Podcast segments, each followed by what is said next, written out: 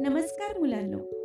मी वैशाली सावंत सादर करत आहे कवितांचे दालन भावनिक विकासाचा आविष्कार. मुलांनो श्रेष्ठ कवी आणि चित्रकार नलेश पाटील म्हणतात फुलास जिथे फुलता येते अन पाखरास नाचता येते. फुलास जिथे फुलता येते अन पाखरास नाचता येते. ते झाडच माझे पुस्तक आहे ज्याचे पान पान वाचता येते ते झाडच माझे पुस्तक आहे ज्याचे पान पान वाचता येते.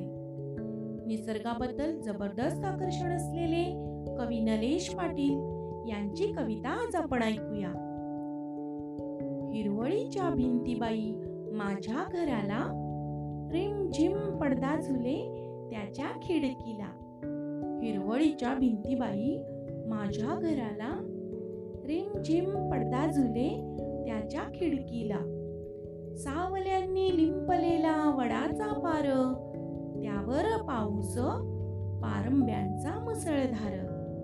सावल्यांनी लिंपलेला वडाचा पार त्यावर पाऊस पारंब्यांचा मुसळधार. अंगणात पडे निळ्या पाण्याचा तुकडा खळाळूनी हसे आत ढगाचा मुखडा. अंगणात पडे निळ्या पाण्याचा तुकडा. खळाळूनी हसे आत ढगाचा मुखडा. चातकाची जोडी बाई कुठून येई. नभसारे अंगणीचे पिऊनी जाई.